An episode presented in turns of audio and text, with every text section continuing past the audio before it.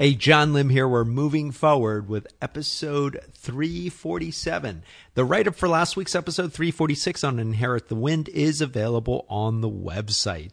Okay, I'm going to switch gears today. I think no summer movie series would be complete if I didn't share one movie that I happen to appreciate which almost no one else does. So I was thinking about this. I don't want to just cover four and five star movies that are pretty universally loved. I also want to share the one movie which I appreciate, which a lot of people don't. And uh, today's movie, I'm going to talk about 1978's Oliver Story.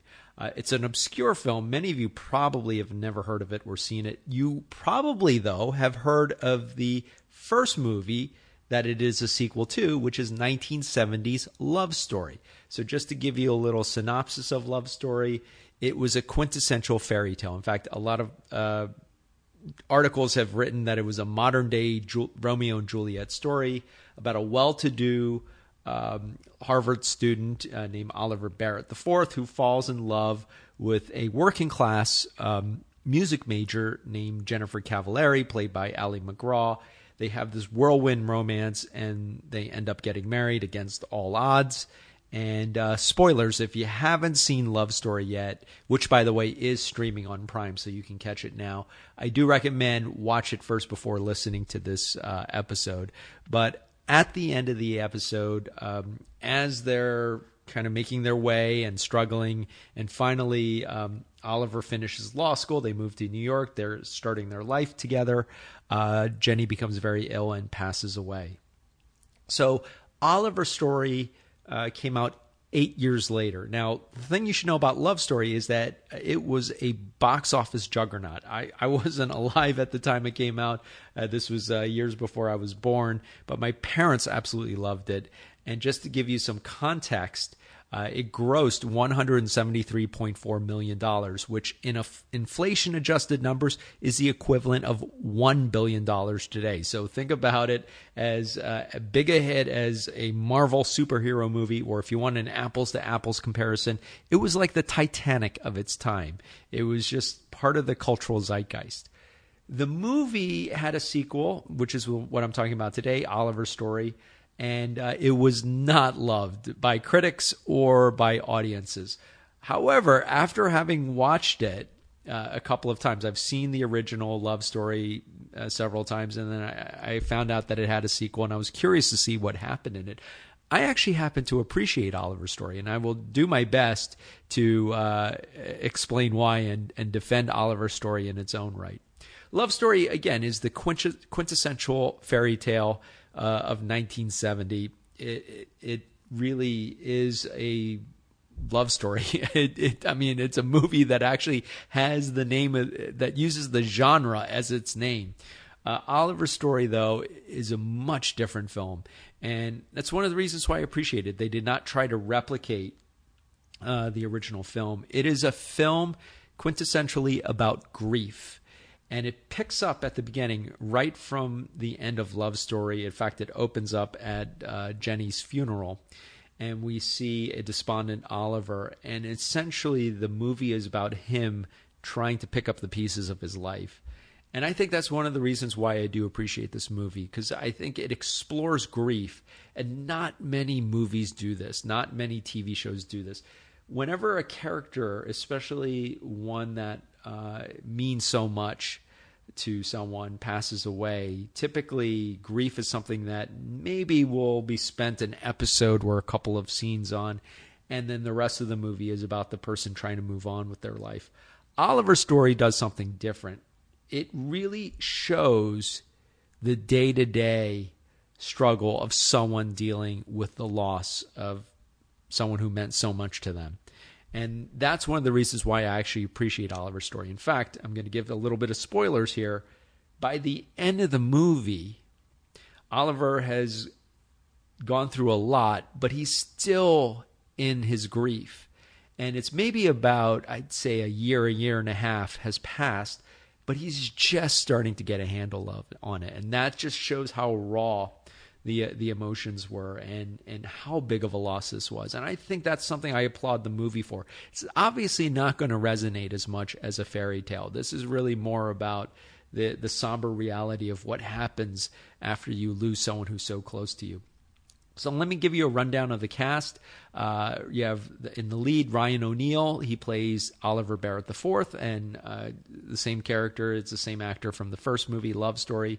You have a new character, Candice Bergen, who plays uh, Marcy Bonwit, who's a new love interest for uh, Oliver. Uh, Ray Milland uh, returns as Oliver Barrett III from the first film. He plays Oliver's father. They had a falling out and a very strained relationship uh, because uh, Oliver got involved with Jenny. Uh, Edward Binns plays Phil Cavallari. He is uh, Jenny's father and Oliver's father in law and he takes over the role from John Marley. And then uh, in a supporting role, you've got Charles Haid, who plays Steve Simpson, who was uh, Oliver's former uh, college friend. And uh, both movies are based on novels by Erich Segal.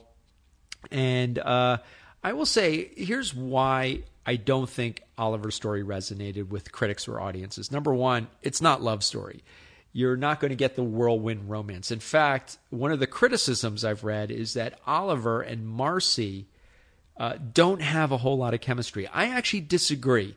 Marcy is just a very different character than Jenny was. Jenny was a working class girl. She was a music major. She had all this spirit, and she was the perfect counterpoint to Oliver. And uh, and you know, in many ways, just kind of kept him balanced. Marcy is very similar to Oliver's background in that she's very successful. In fact, the name Bonwit is actually uh, a, a, reference to the uh, the department store in New York. I don't know if it exists anymore. Bonwit Tellers, and uh, she is revealed to be uh, the CEO running the entire company. So that's another thing that I think was very forward thinking was to have a very strong female character who was successful in her own right. And I think in this movie, what's interesting is that you see the tables turn. Oliver is the one who I think feels a little intimidated being with with Marcy.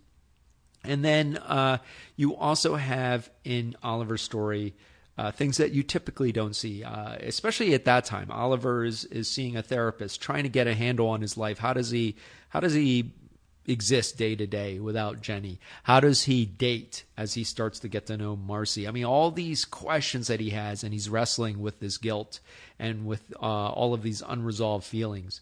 And the reconciliation, there is a, a reconciliation, and it's not an easy one with his father, which I think makes this movie unique.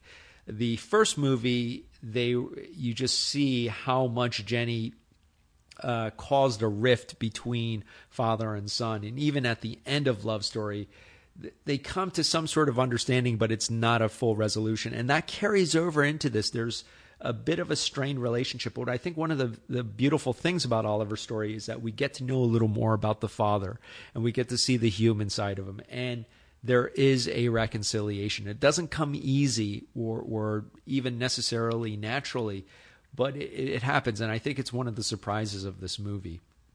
I will say, I think this movie uh, tackles a lot of interesting themes. It's not a perfect film, and I do have some criticisms of it, and I, I acknowledge why it didn't resonate. But I think it's a bold movie. It deals with grief, it deals with uh, loss, something we don't see very often. And it also deals with a, a reconciliation between father and son. So I would say if you have seen Love Story, it is worth checking out Oliver's story. Just go in with the expectation that it's going to be a very different film with a very different focus. You can actually catch Love Story right now on Amazon Prime. Oliver's story is a little bit harder to find. It's it's not one that is streamed very often, so I recommend check Hoopla to see if it's available at your library. Uh, and I'll also have affiliate links if you want to purchase it or rent it on Amazon. Let me wrap up by giving the good and the bad. The good, I'd say, the performances. Uh, I think are fairly solid. The themes of the film, as I mentioned before, dealing with grief, something you don't see very often, I think is is handled fairly well in this movie and the score. I think the musical score of this film is is very different than the first one, and it, it's very somber, and I think it fits with the tone of the uh, of the film itself. In terms of the bad, some of the casting is very uneven. I like that they kept the continuity with certain characters like uh, Ray Milland uh, reprising his role as Oliver's father. In fact, if anything, he should have had more of a role. I think they should have explored the reconciliation even more so. Uh, however, some of the casting was completely uh, jarring. Uh, Edward Binns is so different than John Marley uh, as Phil Cavallari that uh, they almost they feel like two different characters. It's just two very different interpretations. Similarly, other minor characters like uh, Oliver's mother is played by a completely different actress who is so different than the actress who played her in the first movie, as well as Charles Haid as Steve Simpson. That that's kind of a bizarre one because Simpson was a uh, uh, played in a almost a cameo brief role by a very young Tommy Lee Jones in the first one. Charles Haid looks nothing like Tommy Lee Jones. If anything, he looks more like uh, Oliver's uh, roommate uh, Ray Stratton from the first one. And in fact, for the longest time, that's who I thought it was until I heard that he was called Simpson. So there's certain casting decisions that made this movie not connect well. Other things do. I think the fact that uh, you have Oliver's father, uh, I think actually uh, serves as a nice segue. But uh, some of the characters are not. The casting is a little bit off.